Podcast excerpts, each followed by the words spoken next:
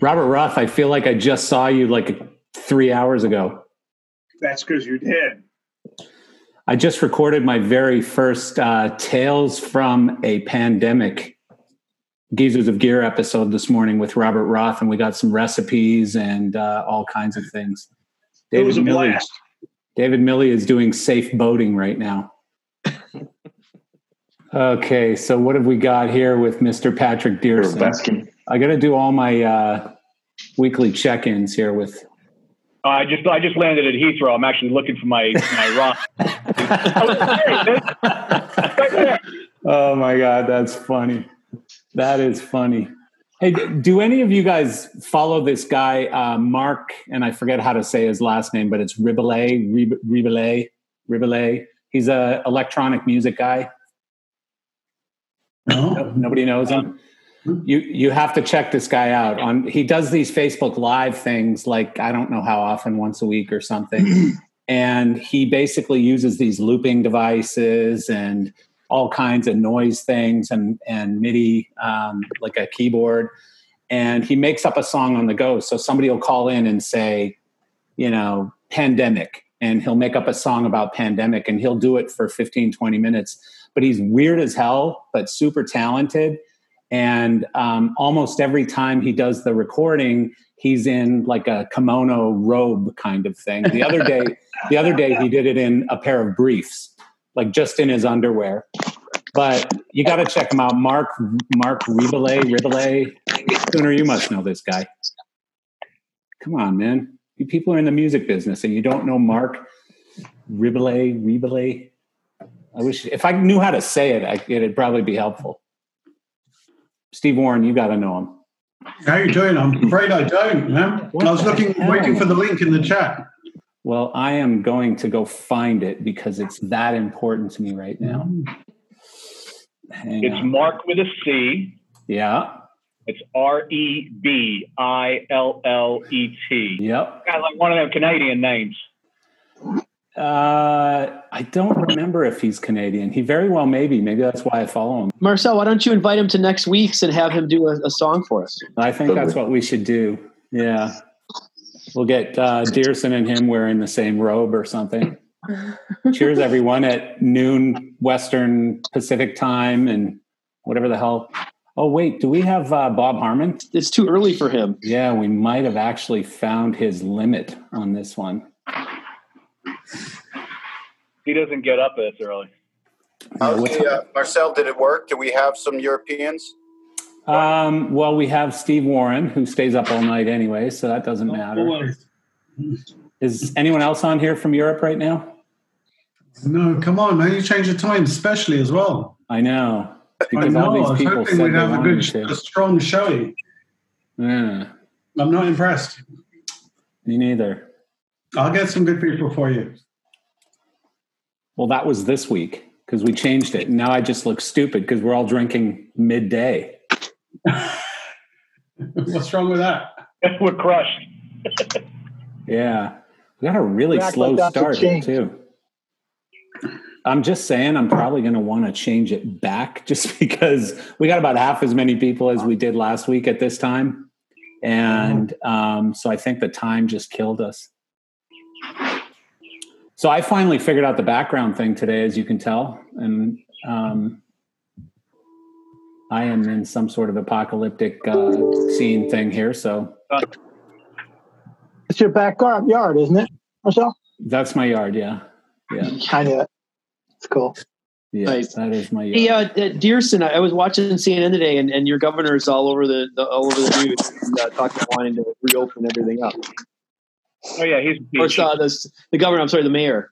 Mayor, yeah. So the, the governor's bucking everybody. The mayor is uh, is gung ho to to go for it. Um, you know, of course, there's a lot of dichotomy as to who wants it and who doesn't. Uh, I think the real question is how long they can sustain it without opening things up. So there was, um, I'm not sure if, if everybody's seen it, but uh, the head of MGM, whose name is escaping me at the moment, uh, their their CEO left a few weeks ago, and he left and petitioned to their board of directors that he be allowed to leave to join the Nevada the Nevada governor as the head of the COVID task force. Um, in doing so, it technically broke his contract, so his golden parachute would have been out the window. Um, and his petition to the board was that he get to retain his his severance package of $32 million, which they placed him on. And now he's in charge of our COVID task force here on the side of the governor, who doesn't want to open everything up right away. Mayor, of course, is for the most part, Yeah. releasing out of line. Well, wasn't wasn't your mayor like a lawyer for the mob or something too previously? Yeah, yeah. And then, um, and but more importantly, two days ago, uh, Three things. One, Matt Maddox, CEO out of the Wynn, put out an open letter with full Hey. intent how they would go about reopening Las Vegas. what are gas prices at? What's kind of happened in the last 48 The one I hours. saw was like 189. One It's a, it's a Yeah. I know, but it wasn't our. Hang on, it's really interesting because somebody's making a deal while we're on this call right now, and I'm trying to figure out whose mic is on. I forgot where it was, but it wasn't cheap. Interesting. I think that's Hunter. That was interesting. So anyway, we've got these two CEOs basically trying to uh, sway public opinion as to opening up quickly. Right. It's going to be interesting. So, is it true that the that Wynn is trying to open Le Rêve? The plan on Le Rêve was that they would go down to one performance a day uh, with full sanitization of the theater itself and some special treatments that the performers would have to go through for being in the water. I'm not exactly sure how that scientifically propagates to anything with according to this virus, but Right. No. Yeah. Interesting. but it was it was a very well thought out, very very detailed list on the Wynn side as to how they wanted to go about doing it. Valet services would be suspended. Um, people would be no, nobody's allowed in without first going through thermal scanners. A whole breakdown as to uh, degrees temperature and what would happen to you at various points. If you were over 100, I think you were just denied access to the property. Things like that. Um, and it, it was it was very well thought out, but uh, it is also very much a, a political push because they're Isn't that Vegas in general? If you're over 100 years old, you're not allowed in. no, usually we just push them out to the outskirts and they go to the suburbs. Yeah. So, a couple things I wanted to mention. One is that um, I don't know if you guys saw today, but the new stimulus package for 483 billion was pushed through the Senate and is expected to be signed tomorrow by the president. Um, that includes another 200 and some odd billion dollars in funding for the PPP program. And um, I was one of the companies that did not get in on the first one. And it's funny because we just learned uh, two days ago in a conference call with our banker because we applied the very first day. And uh, we learned two days ago on a call with our banker that it was indeed their fault, that our application never actually went through to the SBA. Um, it was caught on basically the equivalent of a, a typo. And instead of fixing that, it sat in underwriting and never left underwriting at the bank level.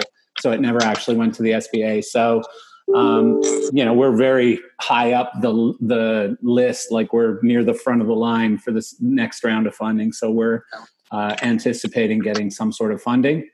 And uh, Robert, you can see, is on this call. He's still gloating because he got his last week, and he was one of the early ones to get it. So congratulations! And since that time, I've known lots and lots of businesses who have got it. Thank God. So I know it's very helpful to a lot of you, and it will be helpful to us as well. So we're very appreciative, and uh, and uh, I am now a socialist um, and ready to take government money for sure. Um, the other thing I wanted to mention is I don't know if any of you saw it, and Patrick is on, Patrick Whalen is on the um, call with us right now. So, Patrick did something, uh, he did an industry panel, and I forget what it was called exactly. The show must go on, something or other, right, Patrick?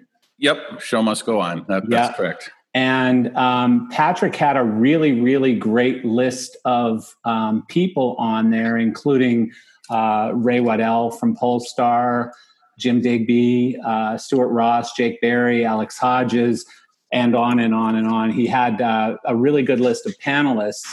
And basically, just a really, if you haven't seen it, go on YouTube. I think he's already got about nine or 10,000 views. So we're we're lucky to even pat, have Patrick on with us right now. Now that he's a big star, um, but Patrick, maybe you can talk a few minutes about some of the the highlights of that because it really was, uh, I thought, very very informative.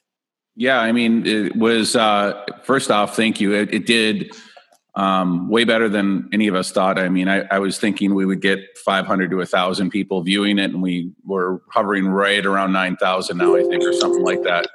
Um, and it was it was put together because I, I wanted to have sort of a diverse group of people, not just necessarily production industry, but sort of everybody.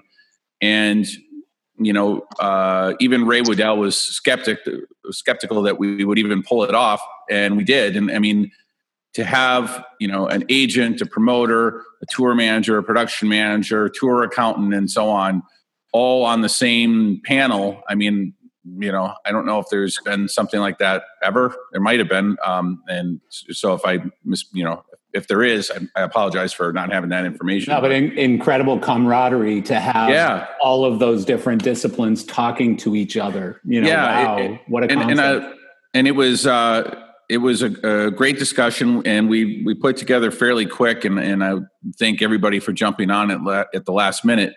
You know, um, very similar to how you start everyone, and and and I, I will admit this on this discussion. I stole your exact lines, which is this is not political. We're not doctors, and this isn't medical. Um, and we're not going to have answers today, but we're you know we'll have some more information and really listening to Jake and Stuart at the beginning talk about how it, it's kind of changed and and you know the is as we see productions happening in the future and and Jake is you know was one of the big things from Jake was you know our advance is going to change for life. I mean we're we're the crew's going to have rubber gloves and masks just like they wear hard hats and safety vests. Yeah. um, you know and and that's going to be the new norm for a long time. And uh, you know there was there's a little bit of discussion going back and forth and, and marcel you and i had this talk today about what i called spot touring and um, you know where as cities and, and, and states open up there you know th- these these artists like metallica uh, you know adams groups poison metallica def leppard they don't need to tour right now. They can wait until all 50 states are opened up and the country's opened up and globally they can go anywhere. They can do that no problem.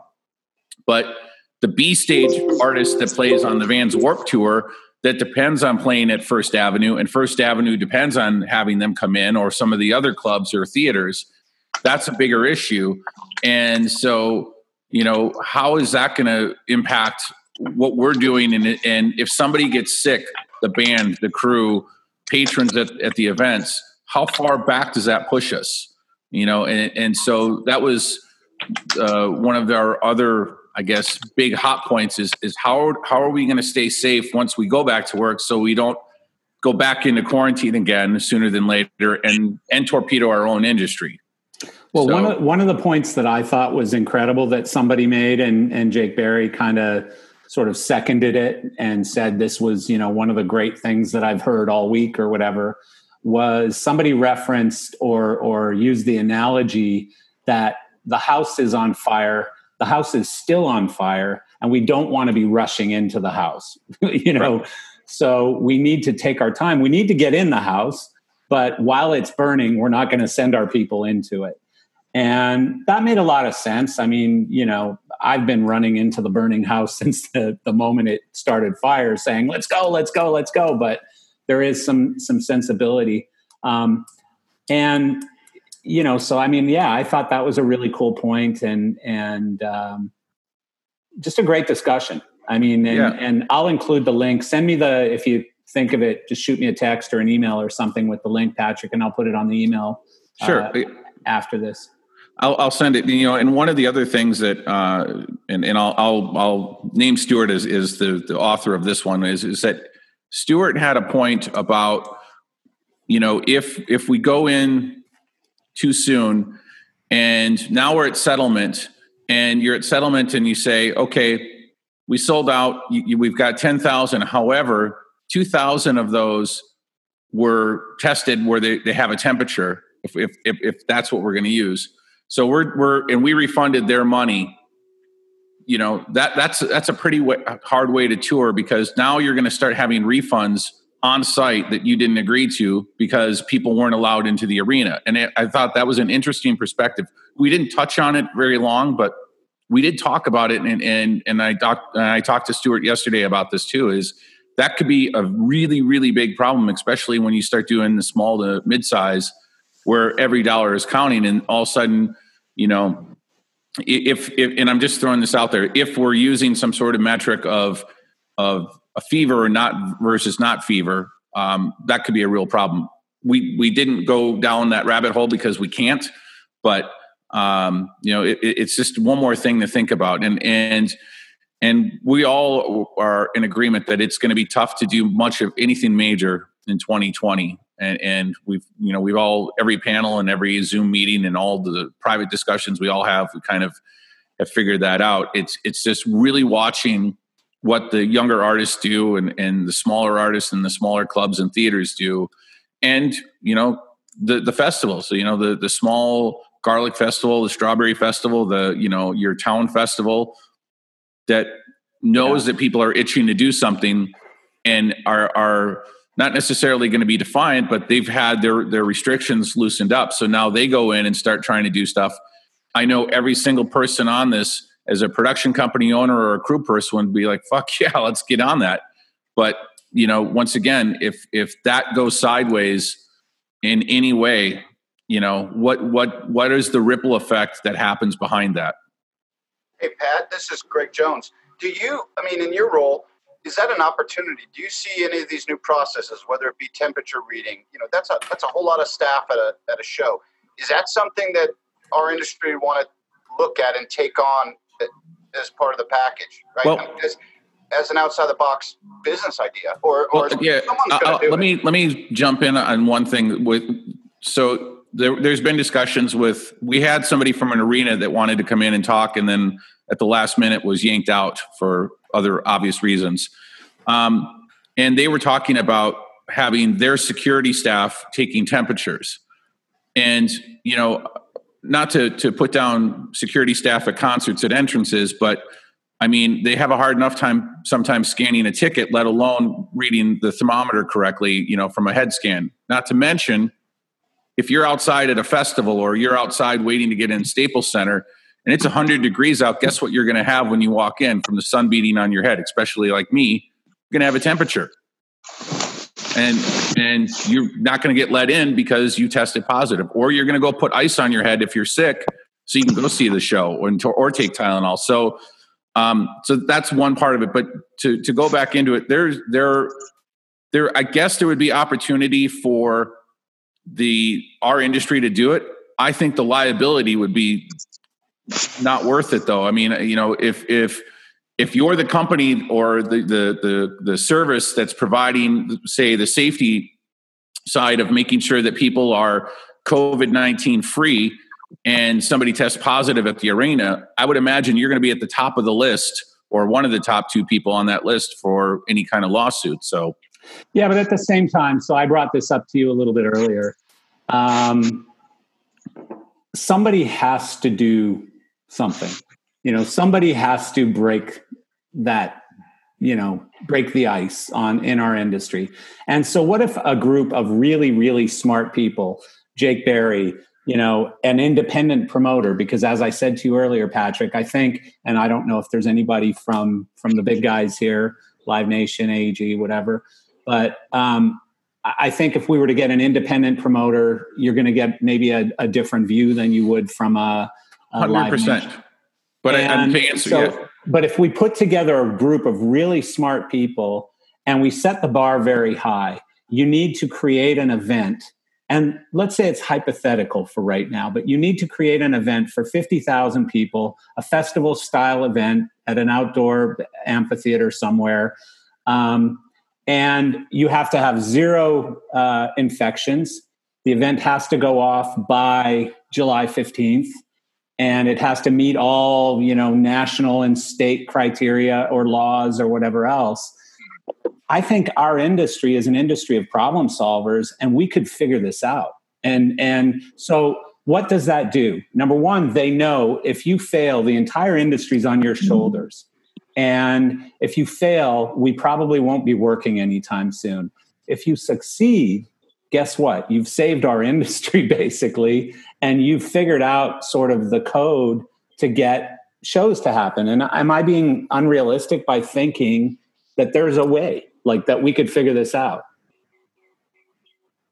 and not that i'm anyone I, I There's mean, definitely a way. There's definitely a way to do it. I mean, it's Yeah. just a matter of you know how much time, energy, expense are people willing to invest in this, you know, to make it happen, and what does that mean to the the patrons attending? You know, does, Well- does the hundred dollar ticket now become a five hundred dollar ticket? No, I mean, you're going to do it at break even or at a loss, but the loss isn't going to be as great as 12 months without work. And so, you know, to me, massive incentive drives massive innovation. And the incentive in this is that you're saving our entire industry. You're, you're figuring out a way that we can go forward and do shows, as opposed to figuring out how to live with no work or no money or no whatever.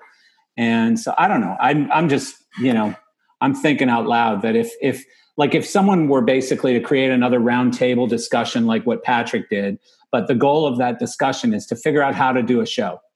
And again, hypothetically, nobody's got a gun to their head, your job isn't on the line or anything, but hypothetically, could we do this?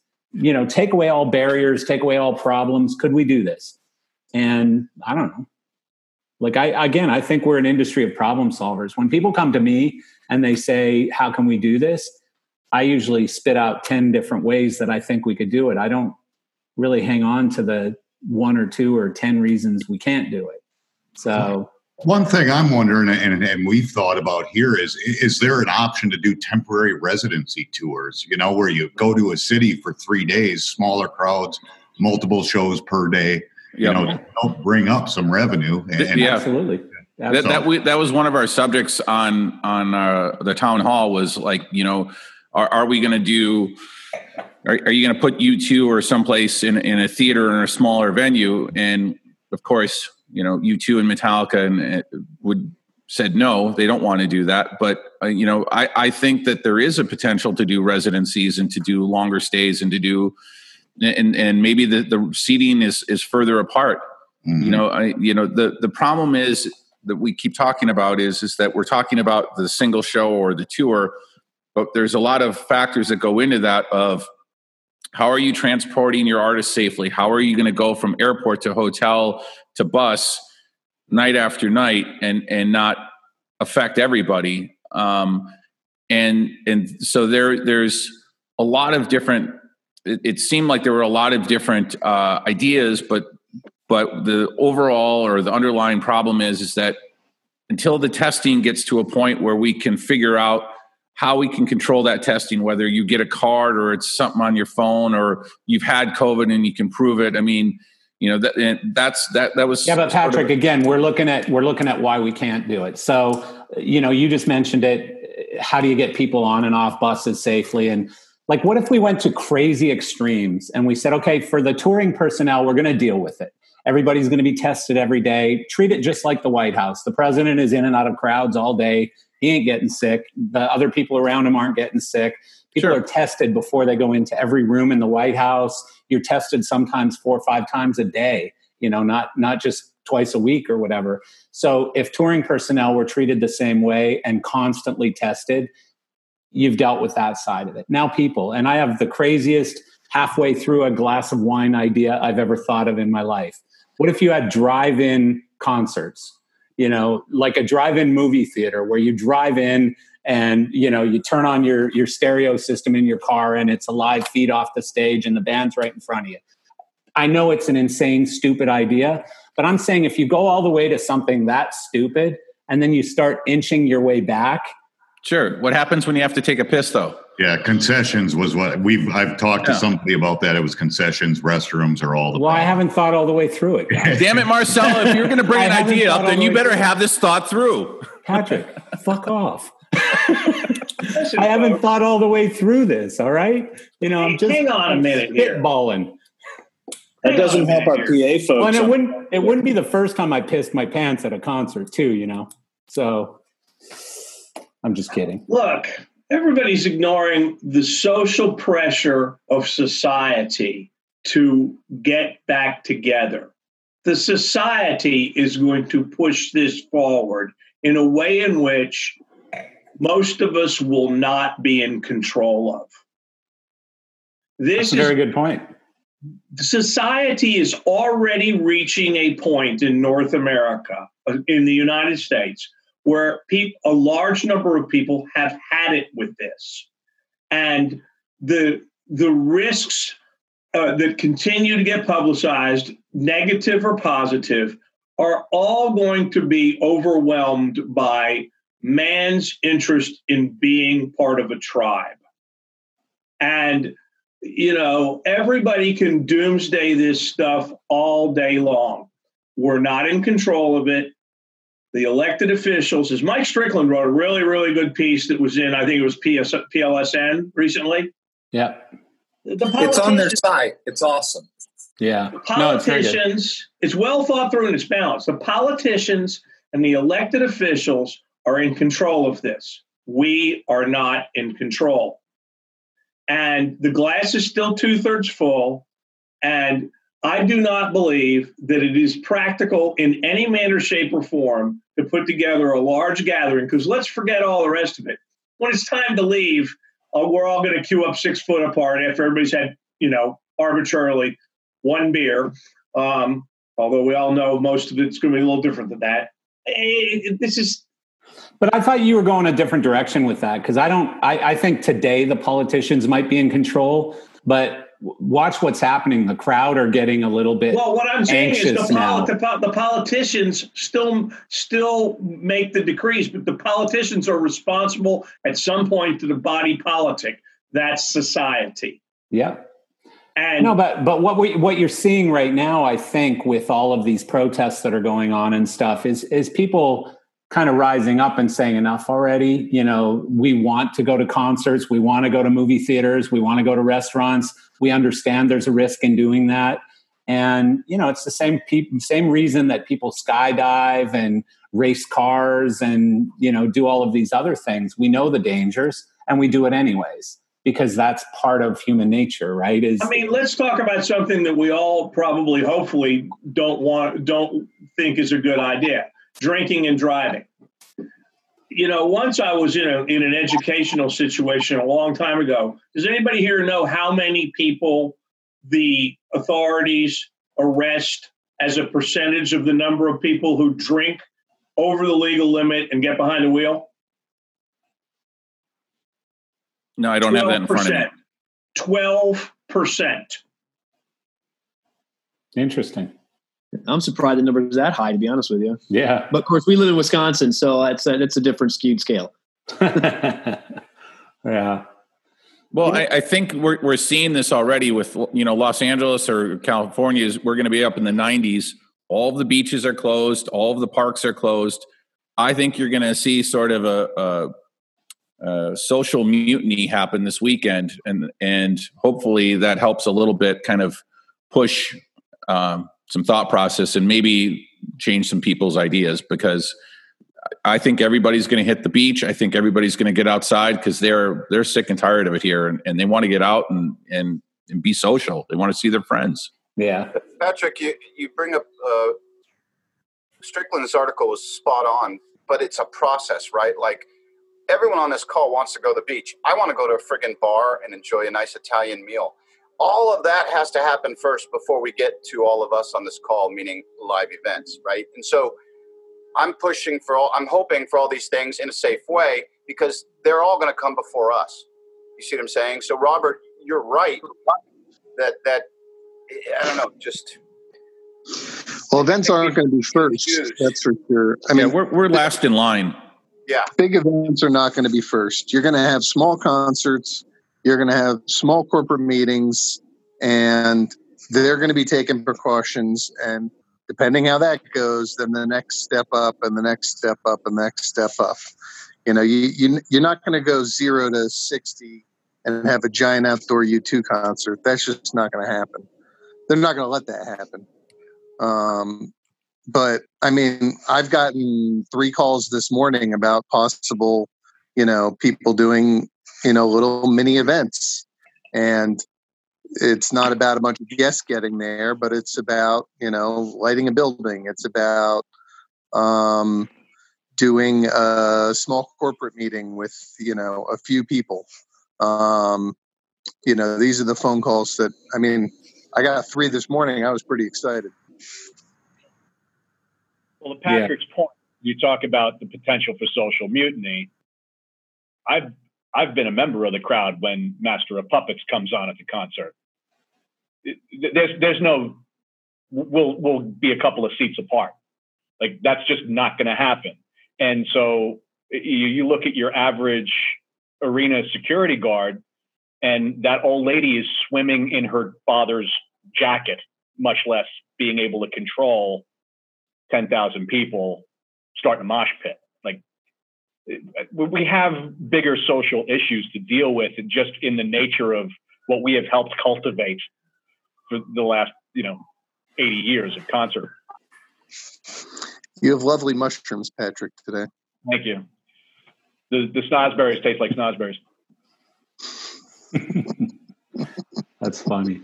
Delicious. So, what about, you know, so last week I had a conversation with a manager, a certain manager that many of us know out of California. And I talked about this concept that Patrick brought up that Patrick's calling spot touring, which is basically, and I'm going to make up states because I don't know which ones exactly have virtually no effect from all of this. But let's say it's, you know, North Dakota, Minnesota, whatever, Wyoming, Iowa, Ohio let's say there's there's 29 states because I think that's what the number was that the government was talking about that had minimal effects right now. But um, will bands put together a tour of 29 states and skip LA and skip New York City and skip Chicago, potentially Detroit? Um, will they put together a tour if you can't do all of the cities? Oh, yes. And I wish Granger was still here because he'd be a good guy to ask that question. But who said hell yes? I did. I, I, I absolutely think they're going to start going on the road as fast as they can. I mean, they, they have no other income. They're all, you know, we've got stagehands in LA living in their car right now. So any kind of opportunity to work, they're going to take it.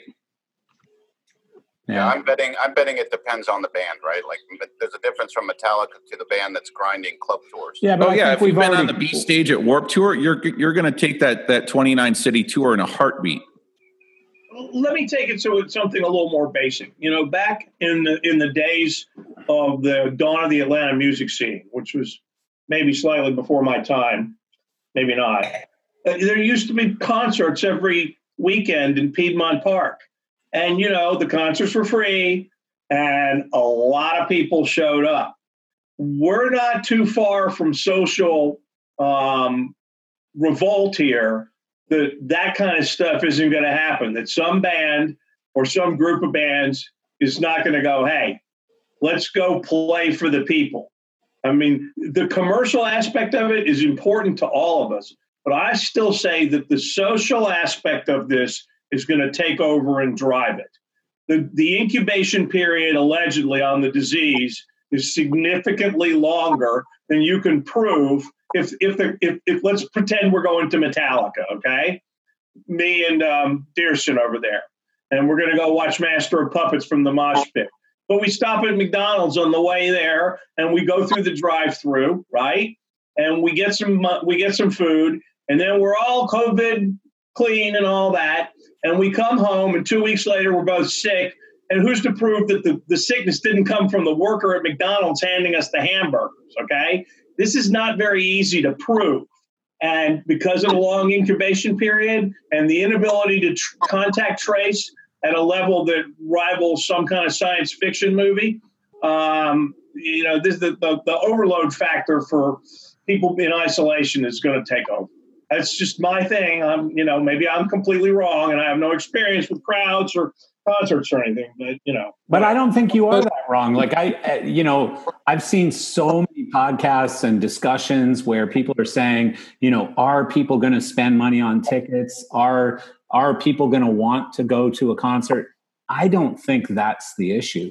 you know, I really personally will, will they be allowed to do it? Is really the thing. will That- they be that- allowed to do it? And will the, I agree with will Rob- there be too many liability completely. issues at the top? we're, know? we're we're a social we're a social uh, you know race and we want to connect and you know uh, one of the things that's really it's starting to get under my skin watching the news and, and being inadvertently told that we're not essential you know here essential business is essential business i understand that essential in this concept of food and shelter and air and, and medicine but to be you know subvertly reminded that we're not essential industry is really heartbreaking because you know we've we've shared communication with human people in art in art forms the entire history of mankind with you know with cave drawings and tribal dances. And and there's all these conversations about you know uh, how uh, we're we're going to have an influx of depressed people and and and you know suicide rates and all this. We're- they're addressing they're talking about that but they're not addressing how we can mitigate that Yeah. But I think that, you know, at the end of it, you talk about everybody wanting to get together and go see a band. But ultimately, the government has to approve that that's going to happen. And that's what, regardless of how, you know, righteous the people are and we want to see bands and all that, the government, if they don't want them to see them, they're going to step in and shut it down. I don't think it's just as easy as everybody going out to a park and seeing a band. Well, yeah, I mean, there, there there have been parties in Manhattan that they've shut down already. You know, people are having parties, and people are going to parties, and the cops are showing up and handing out thousand dollar tickets. So that then that opens a whole other conversation about you know first right amendment violations how can they do that they can suggest we don't gather but they can't penalize us for doing so Yeah, Legally. you, guys, uh, you watched the I know you David think Guetta they from. Miami. you know, David Guetta broadcast live from Miami, and and Yeah, you- that was cool. They were flying the drones up past all these you know condos and apartment buildings, and there was one that's like got like sixty people on this Yeah. balcony watching David Guetta. You know, yeah, I saw that. And so. Try, you know, I mean, and he's like, you know, social distancing is important, except for apartment one A. Is uh, Tiffany's not here this week? Is she? I assume most people saw that Prince thing last night. I think Tiffany worked on that, right? yeah it was uh firestone was uh was designer yeah that uh i was i was impressed by it it was nice to see some production value on television you know, Yeah. recorded beforehand but you Yeah. know the, uh, the ones that they've been doing since we've shut down have they certainly let they they lack the panache Yeah, they're not quite the same, are they? Well, like the David Guetta one that that Patrick just talked about, I think he had two like uh, American DJ or ADJ, uh, you know, pars or or whatever. Eric, could you confirm nor deny that? Yeah, speaking, I, I just want to announce that I booked my tea time for Friday. So Oh, there you go. my Golf courses are open. Where are you playing? Orange County, Oh, that's right. Orange County Monarch Monarch Beach is open. We're, we're going to come down there and take over your whole st- your whole city. You wait wait till this weekend, buddy. We're on our way. I'm I'm going to play this afternoon. The course is closed. I don't give a shit. Let's see how that goes, John. That's the exact problem I was talking about. That's funny. Yeah, yeah. Welcome aboard, John. I don't know. Did, did anybody else? Most of you were on this call, probably. Did anybody else watch Anderson Cooper and the mayor of Vegas going at it for half an hour? That was funny. I can't watch that guy. Me Sorry. neither. Me neither. Yeah, the mayor of Vegas. You know that she, really what's so interesting about her is that you know only in Nevada, only in Las Vegas could you have Mayor Goodman followed by his wife, Mayor Goodman, and oh by the way, the original Mayor Goodman was the mob's attorney. I mean, Yeah. you, you you can't you can't fucking make this up. Yeah, it's a tough one to write that story. Yeah. You're muted, Mark. Sorry. I said that's what makes living here good. is Oh, I love it. I absolutely love it. I, I, I was telling a story the other day that I had a uh, one of my, my next door neighbor walked over and he's a ear, nose, and throat surgeon and he, his phone rang and he answered the phone and there was this he put it on speakerphone and this guy was ranting. I mean, just ranting. Fuck, fuck, fuck Sisolak. That's the governor here. And who the fuck does this guy think he is? And then it, it, it was funny because it segued into I'm losing $14 million a week. And then it went to, and we can't even golf, right? so I'm kind of laughing. And he hangs up and I go, who the hell was that? He goes, oh, that's, that's uh, and the, the CEO of, of Wynn. And I go, oh, really? You know him? He goes, yeah, I'm his, I'm his um, medical consultant. And he said, he, the guy was going, you just watch, we're going to go after these guys. And the next day is when the mayor came out with that statement of how ridiculous it was, followed two days later by the same guy going, the Wynn guy going, we're opening up. So it's just like, it's still the Wild West, guys. I love it out here. Hey, here's the Wynn is the first hotel that is actually laid out uh, exactly how they're going to do it and, and what they're going to do in order to reopen. Yeah, the guy was, yeah, he was ranting about win it. He was ranting about it in my driveway. That's funny. What, what is the Wynn plan? To, how they're going to open? I'm kind of interested in that. it's, it's not, it's a fight. They're not saying they're going to open, but when they do, they already have their plan. They're going to give each guest a mask, and everybody's got to wear gloves, limiting the amount of people in the restaurants and all They're going to mean, book every other room, every other hotel room. they, they've got a whole plan laid out of how they're going to do it. I think what he did, I think what he did is he just said, "Look, we're going to do this without without any green light or approval from the governor." And then he went further. He didn't wait for them to say, "Well, how are you going to do this?" He laid it out for them to go, "Look, here's my plan. You got something better. This is what we're going to do." He kind of he kind of shut them up because they haven't been able to push back other than, "Oh, you you know." They did. They haven't said that's a bad plan. They haven't said you can't do this. They they they've done everything, um, but stand the guy up. And I don't. I think he's going to march forward with it. It's going to be really interesting. Well, the Wynn was the first hotel to shut down too. They were the first one to before anything happened. They were the first one to shut it all down. So interesting to see if they're the first ones to come back. Hey, John, you got on a little bit late, but I wanted to get your opinion on a couple things. One was that um, Patrick Whalen had a uh, uh, a panel on Monday that included, uh, you know, a lot of pretty, um, you know, significant players. Uh, uh, Ray Waddell, Jim Digby, Stuart Ross, Jake Berry, Alex Hodges. Good bunch. Yeah, a really, really great bunch that that Patrick pulled together on a sort of roundtable discussion. And so one of the things that came out of that was um, this concept that Patrick's calling spot touring.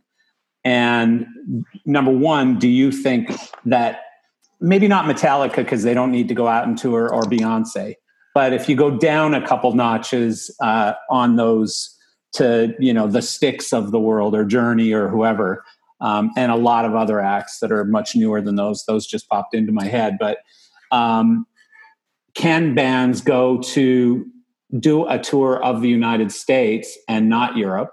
And can they do a tour of the United States without New York City, without LA, without Chicago, without Detroit, uh, until those cities are okay to have a show with, you know, seven, 8,000, 10,000 people? Look, I, I think I think if they're allowed to do that, I mean, look, we can all have great ideas, just like the guy with the Wynn. He can say whatever he's going to do, but you know, I'll go back to the municipalities. If if uh, if you book a spot tour where they do all these selected positions, and then you're rolling into Des Moines, and the uh, the mayor the night before says, uh, "I'm pulling your I'm pulling your permit to have a show," you're fucked. So you know, you're not dealing with just one big uh, governing body. You're dealing with mayors and governors and councilmen and every asshole who has an opinion that wants to be on TV right now. So I, I think it's a great idea, Patrick. I think it's it's probably um, I, here's what I think is going to happen. I think that it's gonna it's gonna revolve around the Republican National Convention and the Democratic National Convention. And when those guys decide to get in a room together with everybody, so two great things are going to happen. Uh, two great things could happen. The one great thing is they could all fucking die. That'd be fine, right? Um, the second great thing would be that it goes off really Oh, well and it becomes an afterthought, right? So, I mean, I think those are the two choices. I see nobody disagreeing with me, right? So, so I think it's going to. I think there's a bit of shock in the room right now, John. Yeah, yeah, yeah. Combine the yeah. conventions and just have one big one. yeah there you go. yeah yeah that'd be nice. I mean but Yeah. so I, I i think i think you know really we're at, we're at the whim of a bunch of people that have been in washington d.c for 50 years who haven't done a fucking thing but complain about how it is. And um, they're the ones that have set the set the table. So those guys unfortunately are going to set the tone for what happens because we've voted them in and they're they're in charge and they have a lot Well, of yeah, but I wonder what would ever happen, and this is just a stupid complaint, but what would ever happen if we tied their their pay to our pay? you know what I mean? Like when we're making money, you're making money. Until then, guess what? You know, Yeah. maybe their decisions might change. I don't are know. you are you hitting the crack pipe again? First of all, No, but- they, would, they would have to agree to it. So that's but Yeah. but hey, so so look, I think what changes this thing is a spot tour like Patrick and those guys that talked about. I think it's a fantastic idea, but you'd have to have like five uh, lawyers on the road with you uh, ahead of you every city you know filing papers to make sure that you got to do your show and it becomes economically and, and impossible to do. So i think when the conventions happen you know they're all going to fucking die or they're all going to just go oh well that wasn't that big a deal. And then everyone's it's it's just the, the dam's going to break you know? I just got off the phone with a client that had canceled a lot of the shows and they i said what's going on? They said we're going to go in august. I said are you sure? They said yeah. And and and and we're we're, we're marching of course it could change but we're marching hard hard towards august so everyone's telling me august september october but i think really Are you collecting non-refundable deposits yet? of course, of course. Um, I'm having them sent to my Swiss bank account. I didn't tell. I didn't tell Jerry though. So at the end of the day, it's like I, I really uh, have kind of come to the conclusion in the last couple of days that um, what happens at the conventions, I firmly believe, is gonna is is is gonna probably drive the narrative. Yeah, maybe I'm wrong. I don't know. Yeah. Interesting. Well, once again, you know that's. I think you're. Real, I think you're really spot on there, John. But you know, before then, we've got you know people like um, the great governor of Georgia who said that he, we can open health clubs here, right? We're going to see some pretty interesting petri dish experiments in the next few weeks here. I mean, and I think you're absolutely also- right. That's I, there's that's- also there's also in- talk that you know some 55 times the number of people they think they've identified who's been exposed to this virus have been exposed to it. You know, Uh, one of my doctors said something to me a few weeks ago. He went, "Robert, the best thing that can happen is everybody gets the thing and we get on with life." Well, you know, I, I, my, my personal opinion, for whatever it's worth, is that look, I think it's clearly uh, it's it, it's a virus. It's contagious, maybe more than flu or whatever. But I think the thing's fucking bullshit. If if, if I was in charge, I'd say, look, everyone that's over a certain age that has a health problem, you need to stay home. You need to take care of yourself, and you need to be a little bit more on alert. Everyone with you know who's coming out of chemo or coming out of whatever, you know, you need to take care of yourself. And the other ninety percent of us need to get the fuck back to work. I think that I think that the metric that they're drawing from, it's just my own personal opinion, is complete fucking bullshit. You know, uh, it's it's it's. I think it's crap. You know, you can't say a certain percentage of people died. A certain percentage of what? Well, it's Right. it's like the analogy that I keep using for take cars off the road until we can 100% guarantee that there will never be a car accident. Zero car accidents is our goal. Well, yeah, but the yeah, but the yeah, but the difference the difference about that is, and I actually I agree with that, Marcel. But I heard a good argument against that that said basically, well, if you go outside uh, uh, and, and you're with a neighbor who's who's got a, a viral disease, you're not going to catch a car crash. You're going to catch a viral disease. So it is a little it is a little bit different. Hold on. Hold on. I don't think he meant we can't talk anymore. So a few of us have been doing all the talking. Anybody else have anything to say? Bob Harmon, it's very nice Hey, to see Marcel. you. It was quite early in the day for you. We appreciate is. that. And by the way, all of these said Europeans who really wanted to come, other than uh, Roel, who's here, and Steve Warren, who's here, none of them showed up. So I say, screw them. We're going back to five o'clock Eastern time, two o'clock Pacific time, and and uh, because Yeah, we can't have a drink yet. It's kind of Yeah, 9, 9 a.m. is a little early, guys. Yeah, sorry. We definitely thought about you. Patrick Dierson said, uh, I don't remember the words he used exactly, but it was something along the lines of Harmon's fucked. So, Hey, well, I, I want one thing that's kind of interesting. Um, well, we're the only state with a moat, and we actually have a chance of, uh, you know, eliminating it here. That said, they've extended uh, our stay-at-home through May to the end of it. okay. But on the other hand, um, there's some discussion to do testing at airports that come into Hawaii. We actually could become the healthful destination, Yeah, which could be a game changer for us. that's interesting. I'll come ride it out in Hawaii. Yeah. I don't have much issue with that. There's worse places you could be told to stay at home. Yeah, that was Right, well. You know, imagine imagine that you check in for a flight in Chicago and that two hours of security now it's going to be three hours. But when you when you check in before you get into the secured space, you take a 15 minute test. You're clean. Now you're into the into the clean zone, and the airlines don't have to worry about reconfiguring an aircraft because you've already proven clean. If Yeah. not, Ray, you and the family might might be leaving, or you're just going to send the kids home. Yeah. yeah, that was Was brought it up. Abu Dhabi that's got the uh, blood test at the airport now, where you take a 10 minute, they, they give you a 10 minute test before you get on the flight. I That makes haven't sense seen to that. me. Yeah, I hadn't seen that.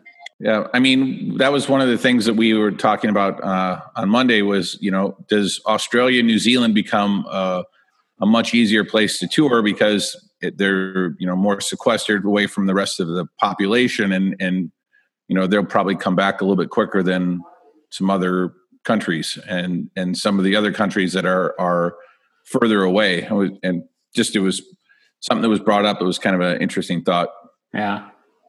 It doesn't take very long to get around Australia and New Zealand. That's about a two week tour. Yep. What about uh, John, Robert, even Granger, whoever? The the idea of a lot more residencies. You know, so tours that stop for five days in each place, and you know, safe people are being bussed in from around to come into that location for those five shows or whatever. Is that even? I think once they set up mobile testing everybody going in could get tested, that's a possibility.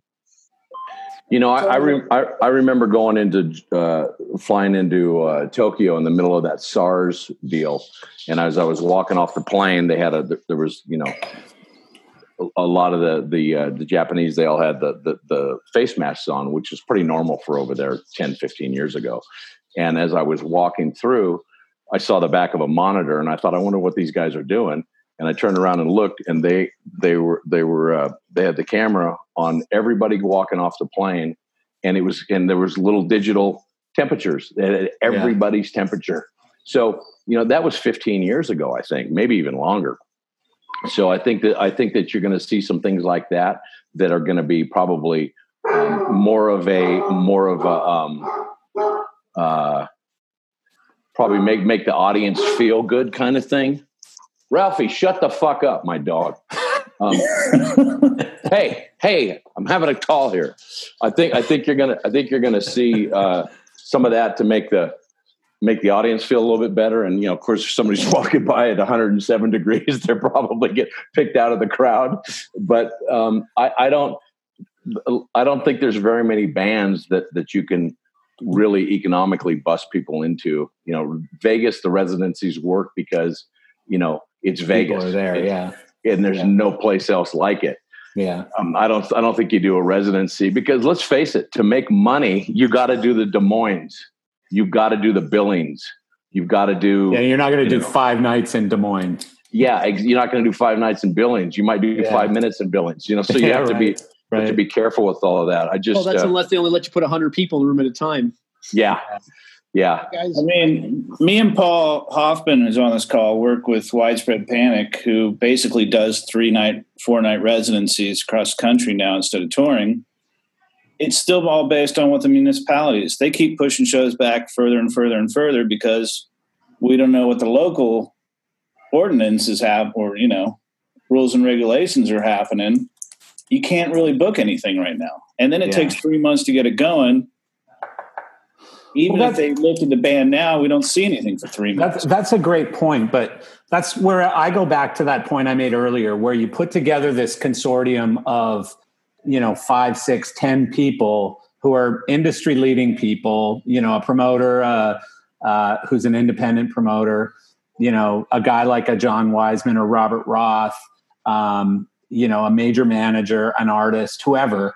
And you say, okay, here's here's the the goal is that we're going to create a way to do an event for 50,000 or 20,000 or whatever the number is safely where the the goal is that not one person is infected and we will absolutely put a plan together to make it work. And then you present that plan to the to the either the fed or the state government or whoever you have to present it to and convince them that you're capable of doing this. And basically just- the whole industry rides on your shoulders on that one right But that sounds to me like it's adding two months to this three month cycle. Well, but are we talking about a two or three month cycle? Because if you listen to the freaking the uh, the politicians, they're saying 2021 still. Right. So that's- yeah, that's what I'm saying. Is let's let's prove to them that we're capable of putting a plan together to safely run this. And then you know, if there's nothing that they can say no to, then they really can't say no at some point, right?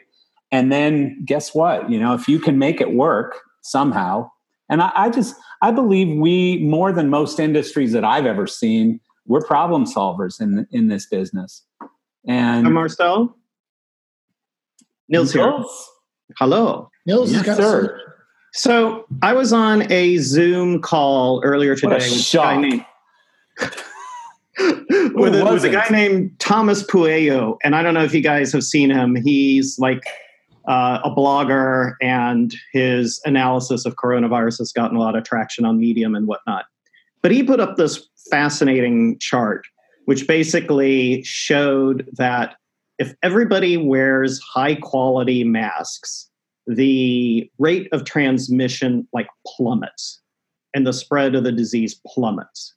And um, I thought that was really interesting. So, what I'm kind of curious about in a live entertainment context is what do you guys think the odds are of being able to mandate masks in events and people actually keeping them on?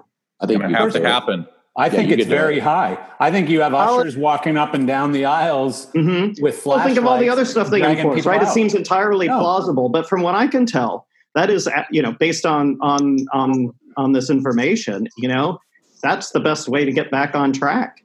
Well, If you and I, can do people a want, gig that people want to get out, and they'll probably it. people want to get out, and they'll probably agree too. I mean, look, I I, I saw something happen at, at- on a Kevin Hart tour where I was uh, one of the executive producers, where Kevin wanted everyone to uh, put their No cell cell phones in their pocket, Yeah. and, and I said, "This is never going to work." And you know what? I watched them announce it ten times before Kevin took the stage, and then I watched them physically throw people out. And it's like I went to that show. I, I went to that show, and um, you know, I'm trying to text and and do business because I wasn't a huge fan of the show. I was invited, Yeah. and so I'm trying to do business and stuff. And they kept coming and warning me that they were going to take my phone from me. But see, I I, like, but I also, I also. I I also think that you're going to have um, uh, the the peer factor, where you know, if if you've got a whole uh, row of people around you all wearing your mask and you take yours off, they'll fucking self Yeah, police shame, it. shame. But, yeah, but those how things. are they going to smoke weed at a show with a mask? Or drink beer or eat a burger. That's How why they have edibles. Mark. Oh yeah, no, but somebody will somebody will make a mask that you hook a freaking hose or a doobie. The strawy mask. something. the, the new Yeah. bong mask. Somebody's got a bong mask for sure. Yeah, you, you think that would have Yeah, slo- you think that would have slowed you down, Fedo?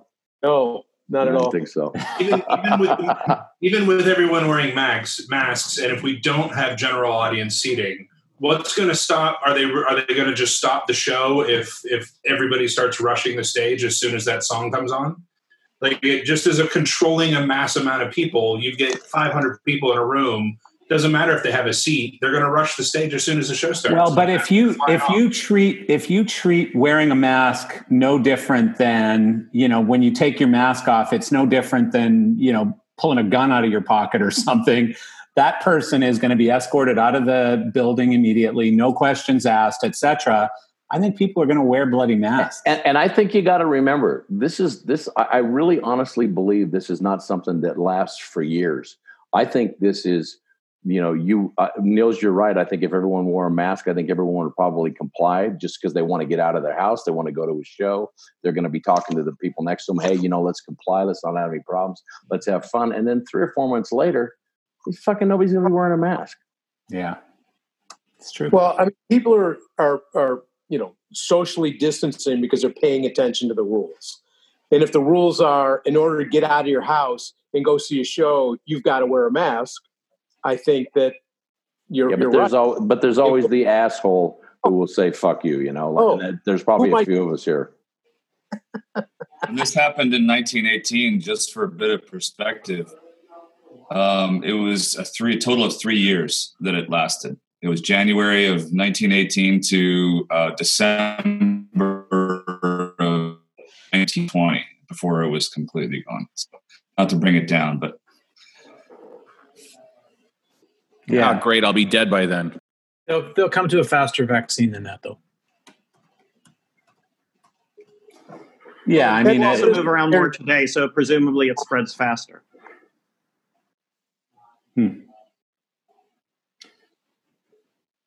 well, This, all this is based on no no cure, no vaccine, and no you know Theraflu, if you will. So No, no, no herd, no herd. all change once that happens. I still go back. I still go back to this is killing people that are already sick. I mean, look at. I know that sounds really crude, but you know, well, I- the funny one is the the sh- guy who got eaten by a shark that died from coronavirus, right? Yeah, I mean, literally, there was a guy that, that they they had counted on the list as dying of the coronavirus, and then when they dug down a little deeper, and then this is this was in my newspaper, the, the guy died in a fucking car wreck. The brick wall killed him. He just happened to have the flu. you Yeah. know? And so, look, I, I think there's probably a small percentage of that. I think this is a bad thing. Yeah. I just personally don't think it's as, as as bad as they're making it out to be. I I just don't. I maybe you know just don't. Well, I think it. I think it's as bad as it is, whatever. But I, I think I'm just a believer that we have to find solutions, not just sit here and wait for the boogeyman to leave the room. We got to find a way to deal with the boogeyman in the room safely, you know. And I believe there's a way, you know. And and you you start from the extreme where we're at right now, which is no shows whatsoever. More than four people can't be in the same room, or whatever it is and you work backwards from there. So how do I get 50 people, 100 people, 1,000 people? You know, how can I safely put together life as we know it under these restrictions? So I'm I'm I'm curious. I, I like I love to hear what Jeff Ravitz thinks because Jeff does a lot of television, but he also does the, one of the biggest touring acts in the world. So Jeff, you really you're firmly in both. Your feet are in both camps. What what what do you think?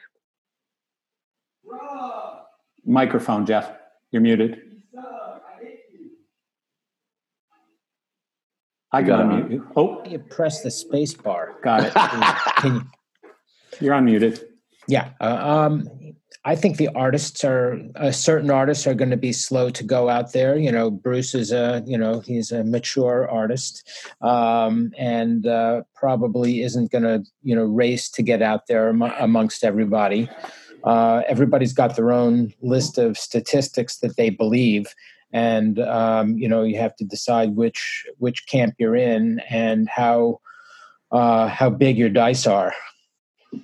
Uh, so uh, you know, I, I don't really know. I find it all very interesting. Masks, you know, high quality masks, um, uh, restricting entry to people that test uh, negative at the door. All of that is is really interesting. I I'll be curious to see what percentage of the population is quick to adopt it and how many of the artists you know we said the club artists the younger artists are going to rush right out there. Um, the um, the others may may not be so quick to do it. I like the idea being being on the, on the television side of things of uh, of doing more high quality productions. You know, if the artists are comfortable being amongst themselves and uh, uh, and, and, a small amount of crew, I think we could do some interesting high quality uh, concert productions. Without audiences, though, everybody everybody has brought up the obvious point that you lack a certain amount of energy.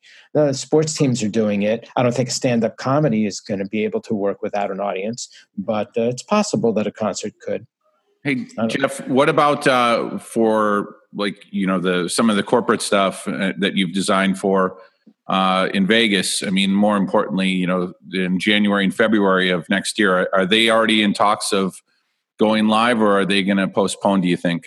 Everything that I've heard is that people are, uh, especially the corporations, are kind of squeamish uh, to put themselves out there doing something like that just because of the optics. That's that's what I've heard. Yeah. I think the corporations get out there and they sponsor the the shows. If there can be shows that's how they get their name back into people's minds. Yeah and and i've got one question for patrick Dierson which is uh, you know i've talked to some of the people in the casinos that were we had uh, some very preliminary pre-advance pre-production work.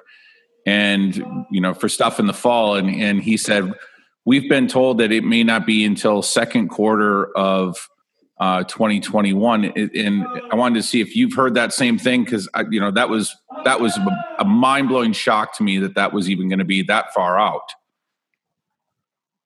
Uh, yeah yeah no i i you know i'll tell you exactly what the the precursor of that to me was was granger.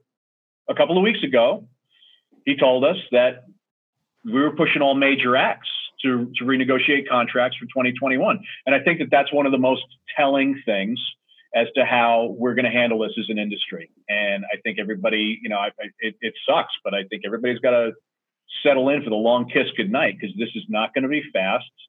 This discussion alone proves the the crazy challenges that we do have to try and overcome, not just within our own industry, but but from social nature, particularly in something that our industry helps propagate, uh, you know, this sort of rebellious attitude and, and everything that we we have all stood for, both personally and in business and socially. There's a lot to this, and you know, unfortunately, I think we're really going to bear the brunt of it. And I, I think there's also there's a large portion of this that we're being selfish about. We're, you know, we're certainly being selfish, as everybody's going to be, about trying to save their phony baloney jobs, you know, as best as possible. It is irresponsible to have a mass gathering. Any way you cut it, it doesn't fucking matter. It's irresponsible. Everybody should be in their damn homes as long as they possibly can. We're pushing to get out. Well, I get out. I carefully but, say to you, Patrick, that mm-hmm. I disagree. So okay. it's it's irresponsible to jump out of an airplane. It's irresponsible to fire a weapon. It's irresponsible to ride a bicycle in traffic. It's irresponsible to drive over the speed limit. Most of our life is lived a little bit on the edge, right? We don't live in a bubble. so hey, there's a big qu- difference got, between all those things you just said. If you jump out of a plane, that's your risk. I understand. gets hurt. No, I understand, you, and I'm not if reckless. You speed on the highway you are a risk to everyone on the road. So they're not analogous situations. Yeah. Yeah. And if you kill 100 people at one time with, you know, one person, one person hits 40 to 100 people and that's how many go, you have right. But, but, again, the difference is the difference is personal responsibility. So I am a parent that never sent my kid to school when he had the flu. And and when he was obviously contagious, sneezing all over his arms and stuff and I never sent my kid to school because he's going to get a bunch of other kids sick and why do that, right? So if I know that I'm sick and I go to a concert, then I'm an asshole. Or I go to a movie or I go to a restaurant or I go to anywhere, I'm an asshole. But if I know that I'm sick and I take personal responsibility and I stay home, then you know we're okay, right? So, Marcel, Marcel, there's a lot of assholes out there. right. Okay. So, right no no i understand but but what i'm saying is I, i'm not i'm not saying that we go do a, a hundred thousand person festival tomorrow or something i'm just saying that i don't think we're being irresponsible in talking about having mass gatherings So, so, so I have a question. I have a question for Patrick. Hey, Patrick, I, I hear everything you're saying. I, I don't, I don't completely disagree with it all. But when you make a statement like you need to stay home and you need to do these things, I understand that. At what point is the tipping point where where you would say it's okay not to do that? I mean, what what's the criteria for you to go? Let's flip that. I'm not really sure, to be perfect. I get it. And I don't think anybody can possibly That's truly well, that's that's the biggest problem is that we don't know what the fuck that is, right? Like right now, I, I, I'm I, I'm as vocal about about not believing this shit to the depth that everyone as anybody. However, I choose to stay ho- home and be safe because it's smarter to do that than to just be an asshole, right? And I could be an asshole pretty easy and just go fuck it and go wherever. But at the point is, what you're saying is absolutely correct. Um, I, I, I just, even though I disbelieve, I'm, I'm, I, I'm of the mind of, you know what? I, I got to be responsible here to my neighbors and to my, to my city and not i might have it right now and i might be spreading it right now you know so if i if i do go to the grocery store which by the way i was at the grocery store yesterday and i put on rubber gloves and i put on a mask and i wiped down the thing th- th- there was fucking 500 people in that grocery store but you can't go to church. So you know there's too many different messages. That's the problem for me. And it, it, it's not it's not the president. It's not it's not the government. It's not the governor. It's not the democrats. Not the there's just so much messaging that that you can't even fucking get it straight because you don't know what it is. What is it? And when does it flip? Yeah no John, there's also, there's also perfectly healthy people that die from the virus too. Okay, there's a lot of them. yeah very You small don't need to very be small open that's a very small number uh, as a percentage most this- people are not many, right? healthy this brings up an interesting- This brings up an interesting topic because this is something I've been speaking about privately in conversations for weeks because it's it's a very unpopular public conversation to have. At what point do we accept the fact that the economy is more important than saving some lives? It's a great question. You know what? It's a great. It's a great. It, it's a great question. You know what? The other thing too is that you hear. I, I I go back to the statistics thing, which I which I just vehemently disagree with. You know, I, I made a comment here that you can you can. My dad was a lawyer, and he said you can say liar three ways: liar, goddamn liar, and statistician. Right?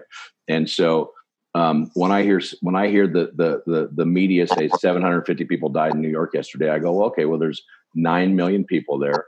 If one person dies, that's a sad thing. But how many people normally die in a city of 900? Right? I mean, and and and and and and I think I'm just pissed off. I'm not being told the truth, and I'm not being told the truth on purpose. It's it's not that they don't. I live in New York and I hear sirens all night long every day, and that's Well, not normal. Well, buddy, I, I'm in New York all the time, and I hear sirens every day too. How- That's that's a statement that doesn't. I can't. No, it, connect it's it's way up from what it normally is. I don't hear them all night long every night. Or, may, I don't or go maybe out. you just notice them more now because you're seeing it on the news every 15 John, minutes. I just No, I, I don't I even- have a I quick don't- question. Do you know anybody personally who has passed away in the past month, corona related or not? Passed away, you mean just died, related or not? Related or not in past month? I, I, I do not. Because I have a handful of people that I know personally who fought it, fought it hard. Some survived, some didn't. Okay. So I might have a different perspective and a totally cool. feeling about it. And I'm sure once it hits home for you, you might feel differently. No, look, at I'm not dispute. I, I, the first thing I said was, if one person dies, that's a horrible, horrible thing. Look, I, I've had a lot of people die in my life. Like everybody on this call has had a lot of people die in their life. It's a horrible, horrible experience. I would say to you, I, I, I have sympathy and I have empathy, and it's it's a horrible thing. But I would also say to you, that's a broad generalized statement because you don't know, I don't think, I could be wrong, each one of those persons' medical history. I, I, I, I, I have not heard, it doesn't mean that it's not true, but I have not heard of someone who's 22 years old, who's perfectly healthy, and has died because of this coronavirus 100%. It's the complete and total 100% cause of their death. Now, I could be wrong, but I, I, I, I, I, go back to the statistics thing. Number one, one death, any, any a car accident where someone's killed is bad. It's horrible, and I and I have empathy. But you know, the people, your friends who have died, and the people that you know, I'm sorry, but I don't know each one of their their specific medical histories. There was a woman in Nevada who was 33 years old, and she died of the coronavirus. Okay, and it was it, it spun the whole state into craziness because it's like, oh my God, this has just killed a woman in her 30s who's completely healthy. Well, they did her autopsy and she had stage four undiagnosed leukemia. Okay. So, you know, when you dig down a little bit further, it's it, to me, and, and, I'm not trying to be rude or crass. Or yeah. I mean, they, they, they've dug down, they've dug down into plenty of cases in New York with perfectly healthy people. One of the Broadway stars, uh, lead singer for you know, you know, two two two Broadway shows, Tony Award winning. You know, they just amputated his leg. Yeah, no, look, I, am not. I'm not saying that's not yeah. the case, but I'm saying you know. But how yeah, many people? How many people died of obesity yesterday? Okay. The, again, oh, it, it's not really the same comparison. And there are people who are perfectly healthy who are dropping dead after getting this. Now, yes, okay. is it a small percentage? Sure. I'll agree with you that it's a small percentage. How does it relate to other diseases, other flus? That's my point. Without, diving, without diving deep into the science of this. Yeah, I can't the, do that. the basis of saying is that it breaks an immune system down and exploits what is already the weak point in your body. And that's how the thing works. And it's horrible. Oh, okay, I got one for you. Yeah, you can't, you can't go through people's personal medical histories in every case because every case is different, and that is in essence the horrible thing about this particular virus, but is also the the caution that comes with it. Because you know, yes, we had that woman here in Nevada die. We find out she's got leukemia. Well, I may have something, but I'm young and perfectly healthy. But Patrick, the the thing is like so let's say someone, you know, the magic coronavirus fairy came along and said this is going to be 2 years or this is going to be 3 years. And you can either stay in your house and you'll never get it because, you know, there's nothing coming in, nothing going out, you know, you've pretty much blocked out the outside world, you're going to be safe. Or you can go out into public there's a 3%, 2%, depends whose numbers you're looking at, but there's a percent of, of a chance that you're going to get it. And then of that percent chance that you're going to get it, there's a percent of those people that could die from it. Well, and, and you could mitigate so it with a mask. You can mitigate it with a mask, like Nils said, you know, it knocks it down exponentially. So they give you all of these facts and they say, so here's your choice, Mr. Dierson. You can leave your house. You have to tell me now you either have to stay in your house the next three years or you have to leave your house and accept the risk. Personally, I accept the risk because life is for the living. You know, I'm, I'm not going to live in my house. For, don't accept the rest. You get in your car and you go on the highway, right? Well, but I mean, everything in life. For me, I'd rather have an adventure yeah than you know be alive till I'm 150 years old and do absolutely nothing and live in a bubble. Now, yeah, but you want to be smart about it. You don't go out and you don't go out and and purposely put your play put yourself in situations that are going to kill you. Well, I did. I mean, I was in a rock band when I was in my young years, and oh look, know, no one tried to die. AIDS, and nobody nobody knew about no, no, no, things. No, nobody tried to die harder than me. You and I for a minute, okay? yeah. Five years ago, forty years yeah. ago. Okay? Yeah. All right. All right. What else is going on, guys? yeah, so, you know, I, I so I got I got a question now because we're you know we're, we're not doing our normal jobs. Um, there's obviously some things that can be that are going to become in place as we move forward. Um, you know, and this is maybe a shameless plug to start with, but you have a lot of lighting designers, a lot of creative people, a lot of you know technicians and, and industry leaders. you know, we're hearing a lot about this this uh, you know uh, disinfectants and you know this UVC lighting, and I think there's an opportunity for all of us who are sitting around doing nothing um, to get on uh, on the phones and start reaching out to people that we know outside of our industry even. I need to meet these people who are doing nothing.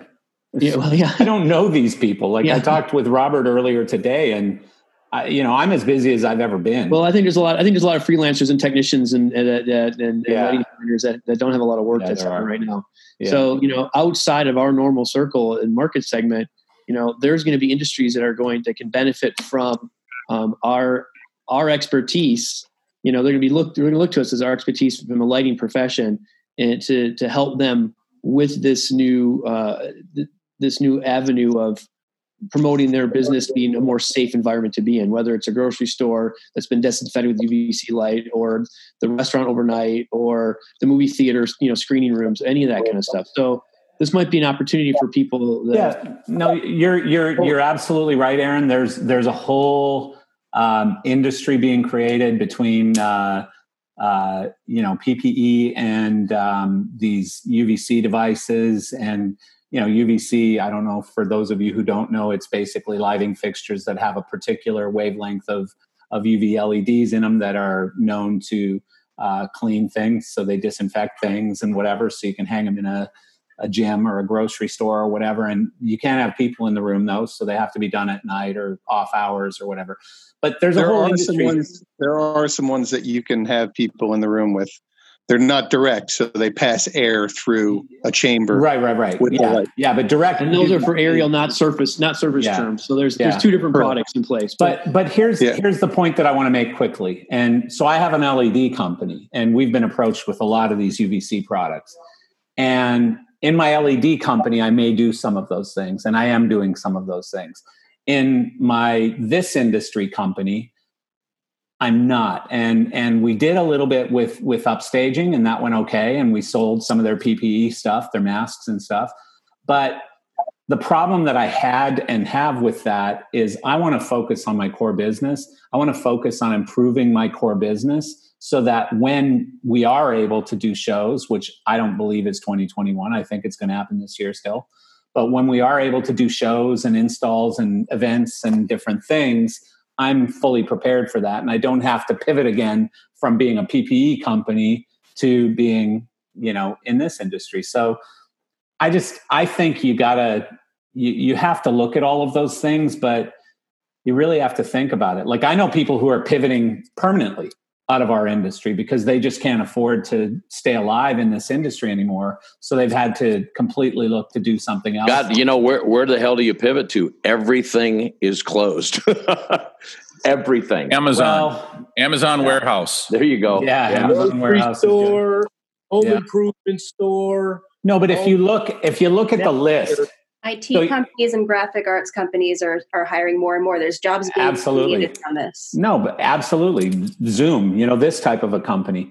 Um, but but the thing is, even if you look at businesses that are closed, what you do is you start to look at those closed businesses, and and if we're at the very back of the line, who's at the front of the line, who's second in line, who's third in line, and you start looking at those industries and focusing really on being ready to open a business in the food service industry in the next 30 days or in you know whatever i don't know but in the next like gyms gyms are going to open which you know to me I, I, don't remember the exact words but it's a cesspool of germs basically in a gym. Like i feel bad on a good day going to a gym and touching equipment and going ooh you know what did i just touch? Right? But um you know i, I don't know. Like i think companies are going to pivot I just think you have to be careful about pivoting today's business because you're going to lose out on the massive opportunity that our industry is going to represent when this thing when the when the clouds lift a little bit. And you know what that timing is, who knows? I don't. I wish I did. You know, that's the magical number, right?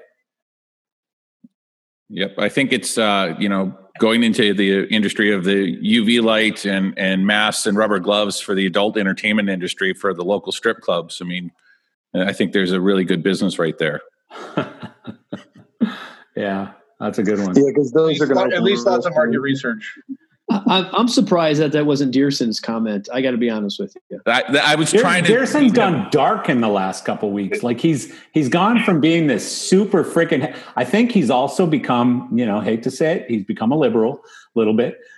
you know, so Dierson has definitely changed in the past couple of weeks to where he's he's gone from you know cup is three quarters full to you know where the hell did the cup go? It's empty and gone. Uh, I, I'm, I still want to talk about the benefits of ice, my friend. There you go. right- There you go. There you go.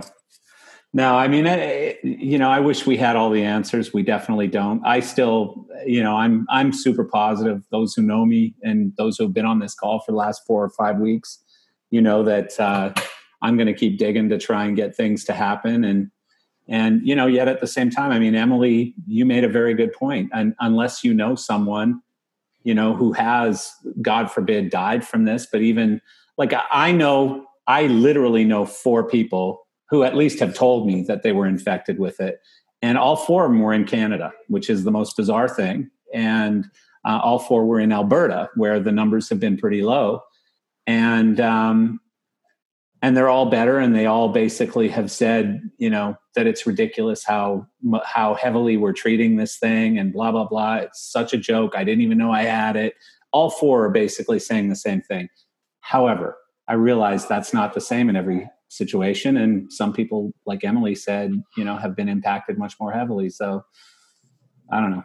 I wish Look, we had we, we all want to get back to work as fast as possible. That that's definitely not even uh, anything for discussion, and and we all hope that it's sooner than later.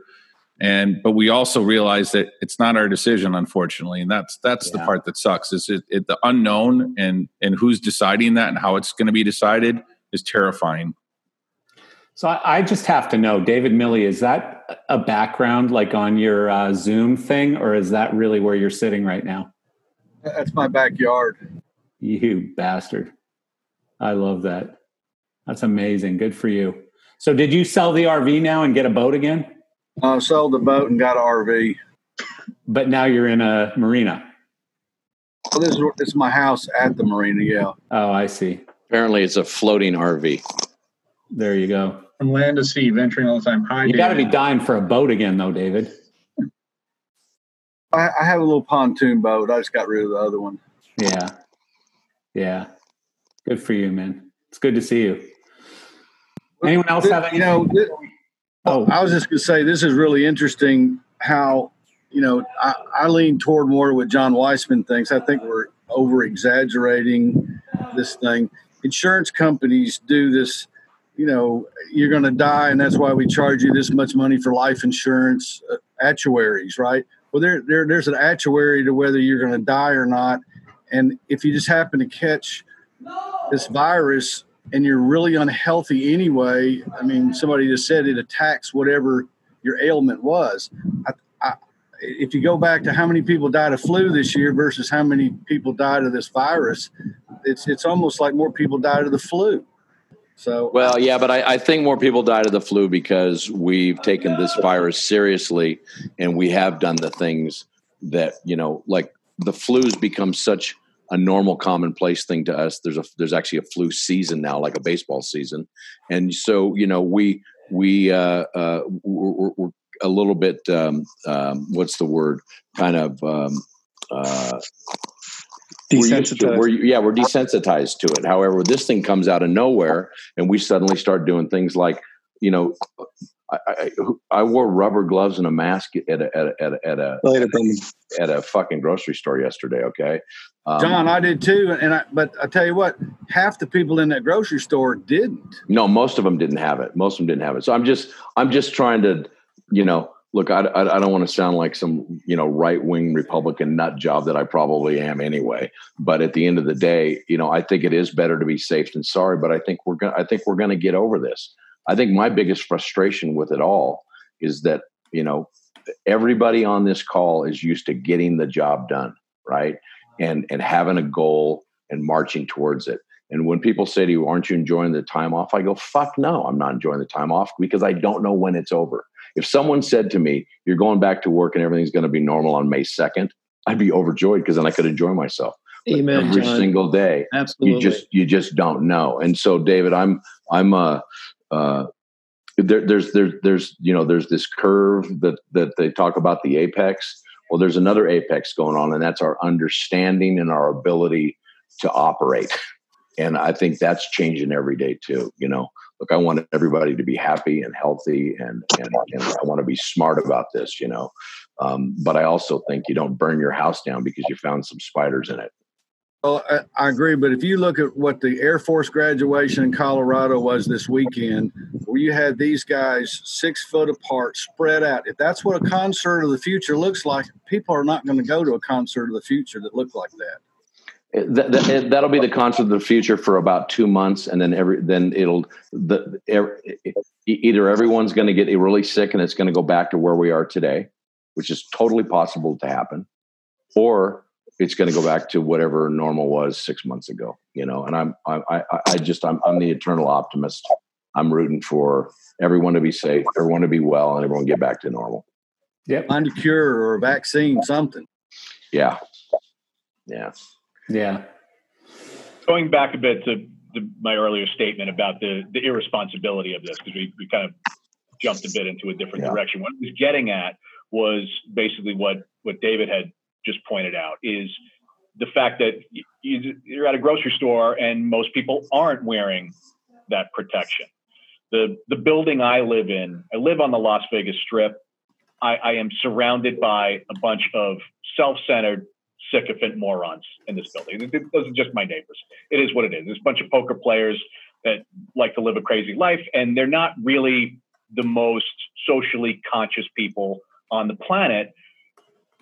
They're largely the audience, and I I think Yeah. that's that's where the my, my term of, of the irresponsibility part of it comes into play because I feel that we're we're going to to push to put people in these mass gatherings, understanding that a large portion of them are going to be like, "Fuck it, I don't believe in it. It's a ghost. You guys are all crazy. I'm doing what I want." And that's where it gets really difficult. It becomes, I think, increasingly more difficult to police and that those are the, the real challenges we have as we start trying to put our business back into the global economy. I, think you're. I think you're absolutely absolutely right, Patrick. And the, the you know, even coming from my point of view, I would I would very easily stand up and say, look, we're going to have a concert, and everyone's going to like like Neil said.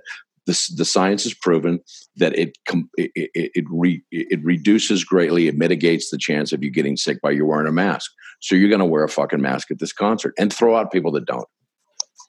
Just do I it. think, I think I do think it brings. I mean, they're up doing that at stores here in Jersey. They're throwing you out if you don't have a mask. Well, and they You know, should right now. And they should right now. They You know don't what? let- they don't let you in.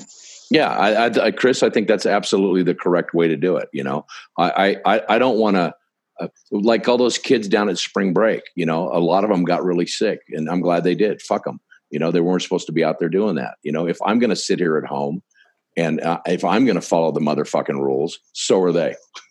Because I'm not really a big rule follower. I don't think you are either, Patrick. No, I, I think most Well, he of wasn't. time- He wasn't before. That kind of goes for anybody in this business. Yeah, I mean, but if you're gonna if you're gonna do something, this is another thing that we all do. If we're gonna do something, we're gonna do it right, and we're gonna do it the best way possible. So if the commitment is to be safe and be responsible to the people next to you, e- either fucking you know do it right. Don't you know just do it right. well, it's, it's like picking up after your dog. Fucking join society. You, you, you don't leave it there. Like it's gonna have one that's responsible. Man, and I'll tell you what, nothing pleases me more than seeing someone not pick that up because I will jump in their shit. What Adam? Literally? Yeah. Yeah. Well, you know what You're gonna go jump in the dog shit? all right, folks, I have to jump. I uh, I appreciate all of you, and I I also appreciate that you know we're all finding our way to different views and stuff too. I mean, you know, Patrick keeps changing sides every week, but most of us, I think, are. Uh, Don't don't, don't you mean don't, don't you mean don't you mean Carol? Yeah, Carol keeps changing sides every week. That bitch.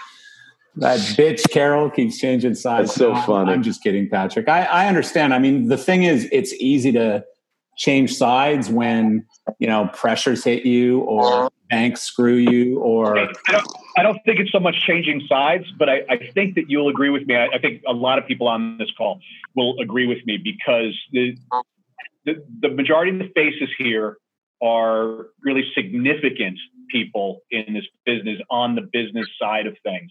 And it's the, the one thing that I've been struggling with is trying to maintain being that business pillar to a lot of people. I have so many people coming to me for advice and answers and some clarity to the future and how to deal with this that you, you just wake up on some of these mornings and you're like, I, I don't know if I can fucking put on the smiley. face. Hey, you know what? I, I got to tell you something too, uh, uh, and I think this probably fits for everybody on this call.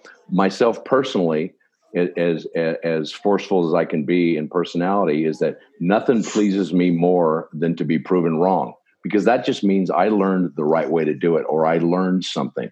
You know, I'll take a position, I'll take a stance, and then if someone can prove me wrong, it's like, okay, great, let's go down that path. It's it's like when you're when you're yeah when you're solving a problem at a gig, it doesn't have to be the way I think it is. I want it to be the right way so we can move on to the next thing. You know, I don't think anyone's so ensconced in their in their uh, belief that they're right. I mean, I'm not. Look, I'll make a really good argument, and then I'll fold my tent immediately when I know I'm wrong because I just want to get it right and move on to it. You know, and I think that's what everybody on this call is. No, absolutely, absolutely. Even you, Mokri. Did anyone notice Mokri shut off his video so he could eat ribs? it's freaking unbelievable, Robert. I saw your first couple bites and then you shut off the video because you're like, oh, this is disgusting. yeah, I knew it was going to get ugly. Not even love dinner that. time, dude. That's funny. Just wait till you start. If you Mark. get if you get a PPP loan, wait till you start studying the forgiveness shit. If you think Well, most of us study it before we get the loan, Robert. Well, I did too. I thought I had a man. I mean, I thought I, it's it's a mess. yeah. And once you get it, and then you look at fuck, you could end up owing the the, the SBA six figures at the end because really it's up to the bank. Okay, I mean, it, oh, and by the way, in the case of Chase Bank, even though it's an unsecured loan uh, and there's no personal, um, they put a, a, a line in there saying, "Oh, but we can still sue you."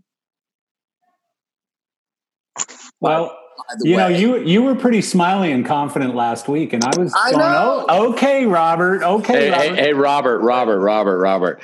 Yeah, I can sue you right now if I just feel like it. So that doesn't really mean anything. That's true.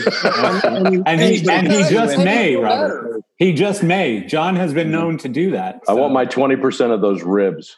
Yeah. Were they good? In the words of Robert Mokri, you can always give the money back. So, ladies and gentlemen, don't let this sway you from taking the exactly. The money. Get the money. I mean, we can Those were still do fucking that. words last week.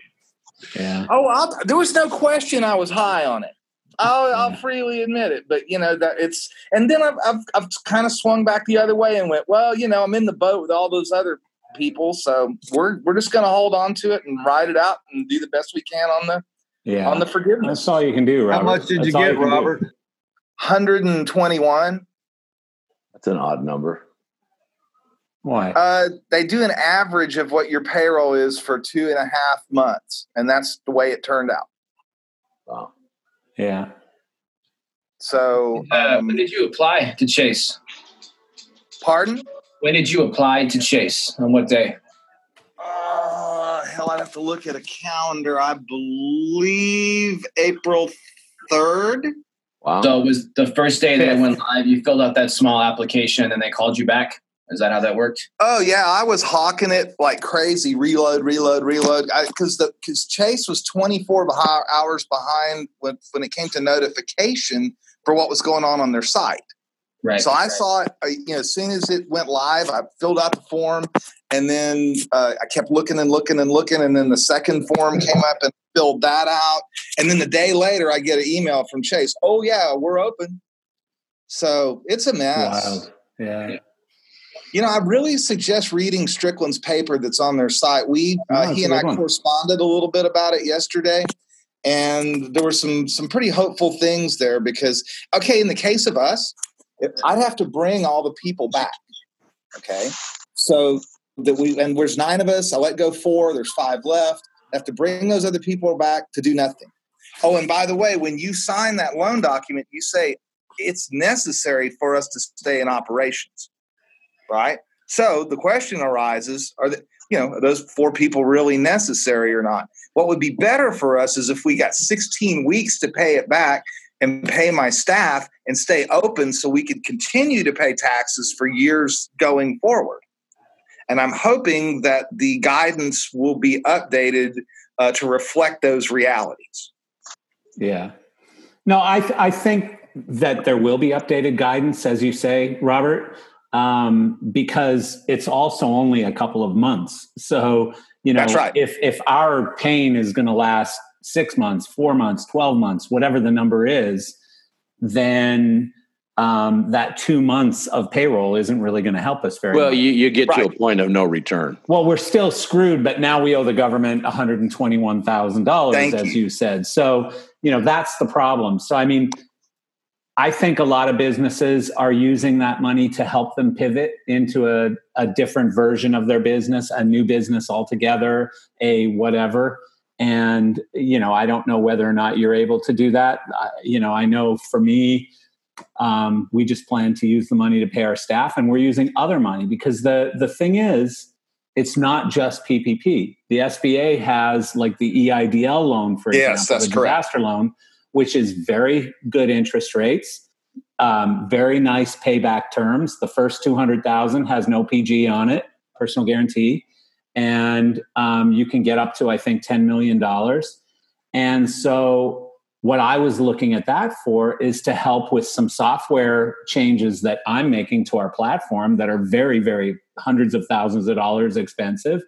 And the government will allow you to use that money for that type of um, effect. And so, you know, while they're in the lending mood, I'm in the borrowing mood, believe me. And not because I'm going to go buy boats or cars, but I'm going to use it to improve my business. And I think that's a, a great opportunity today. So, one thing, Steve Warren, you've been very quiet. Europe, is anything new, different? Is the feeling, is the mood lifting? Are the clouds going away, or are we still all screwed? I'd love to give you some news on that front, but There is none.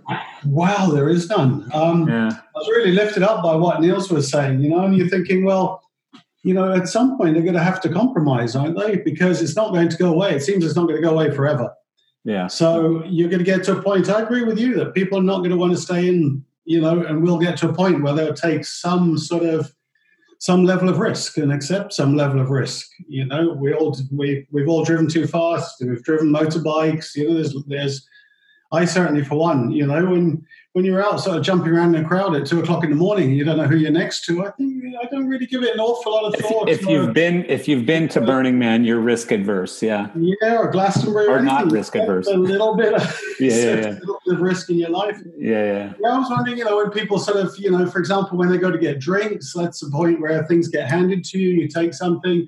Is it a case where you start carrying your own cup like you do at all festivals and you end up, you put your cup under the under the tap to have it filled? Do you look then when people go to the bathrooms? Are there people there who are cleaning the place constantly? You must be able to bring the risk down by. Well, guess what? Maybe God forbid we don't actually. Maybe God forbid we don't actually drink at festivals for a little while, for the first month, for the first couple of months, or whatever. I I don't. I have to put my own cup underneath somebody else's tap. Yeah. As long as it I was thinking of just uh, you know uh, uh, equipment branded colostomy bags, and you don't have to worry about bathrooms then. Exactly. Taking you back to my drive-in concert idea. Yeah. That brings a whole new meaning to swag. Yeah. But Marcel, I'm with you that you know people we're going to have to sort of put our collective brains towards this and saying, okay, um, you know, maybe the the sizes of these things are going to be limited, whether it's a thousand or fifteen hundred. There's a lot of gigs under fifteen hundred, and as you say, multiple nights, and and start looking at well, how do we deal with this? Because I, I suppose my feeling is I worry more about the the one two year scenario or longer. You know, where Well- it's staying residually in our community. I don't remember. I think it was Wiseman or somebody who said about the the RNC and the and the DNC, you know, doing their conventions over here, the Republican convention, the the Democratic convention. Um, the government's going to find a way to do it. You know, they're still going to do their conventions. They're still going to have a bunch of people there. So if the government can figure it out, I tend to think we're smarter than they are, and we should be able to figure it out. And granted, we don't make the rules, but we can present a very good case study or a solution to the government saying, I think we can do an event. Here's why. And, you know, you go to them just like you would with any other problem and you present it to them and say, you know, we want to do a show and we think we can do it safely. Here's I, how I we've think, done that. I think one of the biggest problems is, you know, we, we, we talk about smaller shows and, you know, our business is not built on 500 to 1500 seat shows. You know, our, our, our capital investment and, and the crews that we run and the shows that we put on and the designs that people want to have.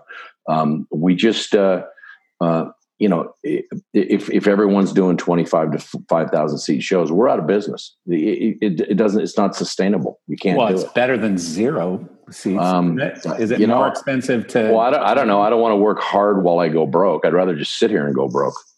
Yeah. I don't know. I'd rather go down fighting. That's just who Well, I if you am. sit there you know? do you, do, you know, if you sit there longer and it goes away sooner because everybody sat there Yeah, longer. but how do you know that? How do you know that?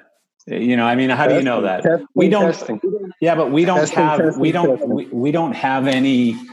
You know, there's no. If you do this, then this happens. If you do this, then this happens. There's there's really no case studies on what we're going through right now. So we're assuming that we're assuming the government and we're assuming yeah we're assuming the government and a few doctors are 100% correct you have a halo over your head right now chris and it's really bugging me. Look at chris with a halo I'm on his head. you from the lower. i love head. that. That's hilarious. That is the smallest halo I've ever seen. well if you've met chris you know he deserves a small halo. Yeah. Gumper not many people needing mega structures today i'm guessing.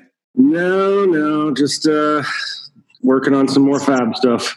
yeah yeah i mean you know I, I think you should build build mega hospitals. Isn't that like a possibility? Uh, the problem is every venue's already empty, so yeah, it's true. Don't need to build any. That's true. Yeah, this is an interesting thing here in Las Vegas in terms of, uh, or I should say, throughout the country in terms of the uh, really waning uh, needs on hospitals. And I think it, it kind of goes also back to Emily's point earlier of, of how personally affected you get uh, by your exposure to the reaction. Well, I think it's also, I think, Patrick, it's also directly related to the over sell on this whole thing from the very earliest time. if if you're in New York, those hospitals are maxed out. They they have a real problem on their hands and are really struggling with it. And I think that the the same can be said for just about any major metropolitan area with a, a super heavy population density. In Las Vegas, they were they were South maxed Florida. before. Who has more old people than Florida? And our hospitals are empty. we're talking about buildings of people compressed in with Right, each right. other, locked in with this stuff. Uh, now, let me finish. Well, you said enter any major city. in Las Vegas, we're at 43% of our hospital capacity, and medical workers are being laid off because we just don't have the need. Yeah, because people aren't going for regular, like if you were going to go for an elective surgery, you're probably holding off right now, right? Certainly, yes, of Yeah. course that's happening. And, I think that the, the, the biggest thing that the Las Vegas hospitals are seeing are people cutting themselves with their steak knives trying to make dinner at night. That's funny.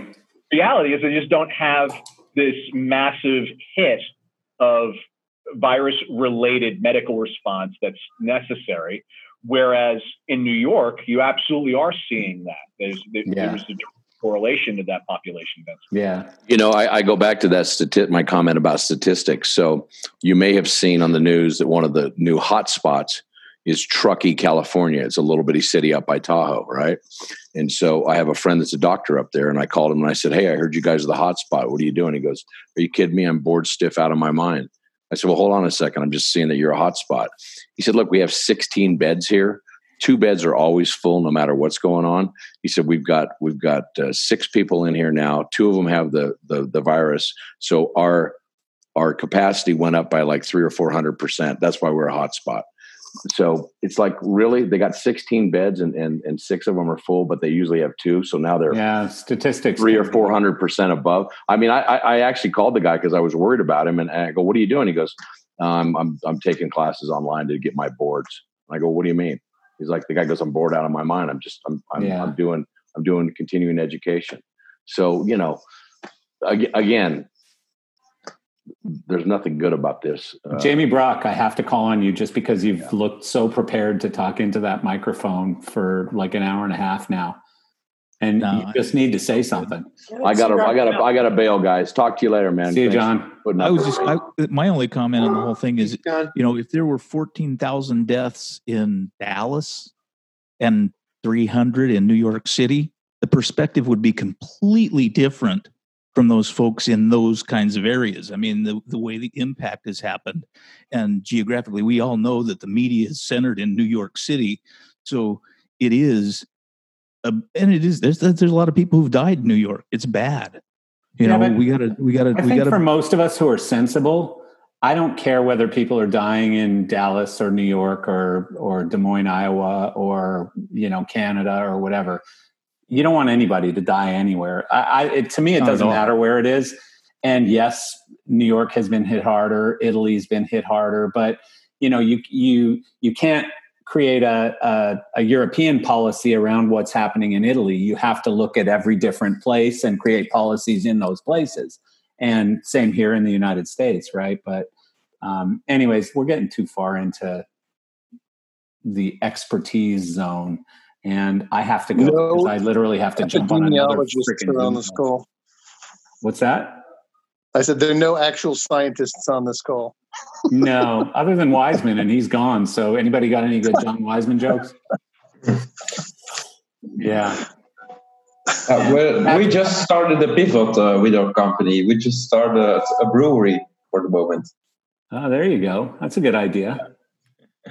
No shortage of alcoholism at this point in life. started day It's a drinking. booming business. Yeah, that's a great pivot. You know, nobody needs a new DMX, but everybody needs beer. Yeah. Brilliant. Folks, I love you all and thank you very much for coming again. And I'm going to invite you again next week. And we're going to change the time back to five o'clock. Anybody protest that? No. No. All right, All good. good. Great. Good. Marcel, thanks for putting this together. No, thank you for coming, David. Thanks, everyone. Everybody, wash your darn hands. Wash your hands. Stay clean. See you guys. Take it easy.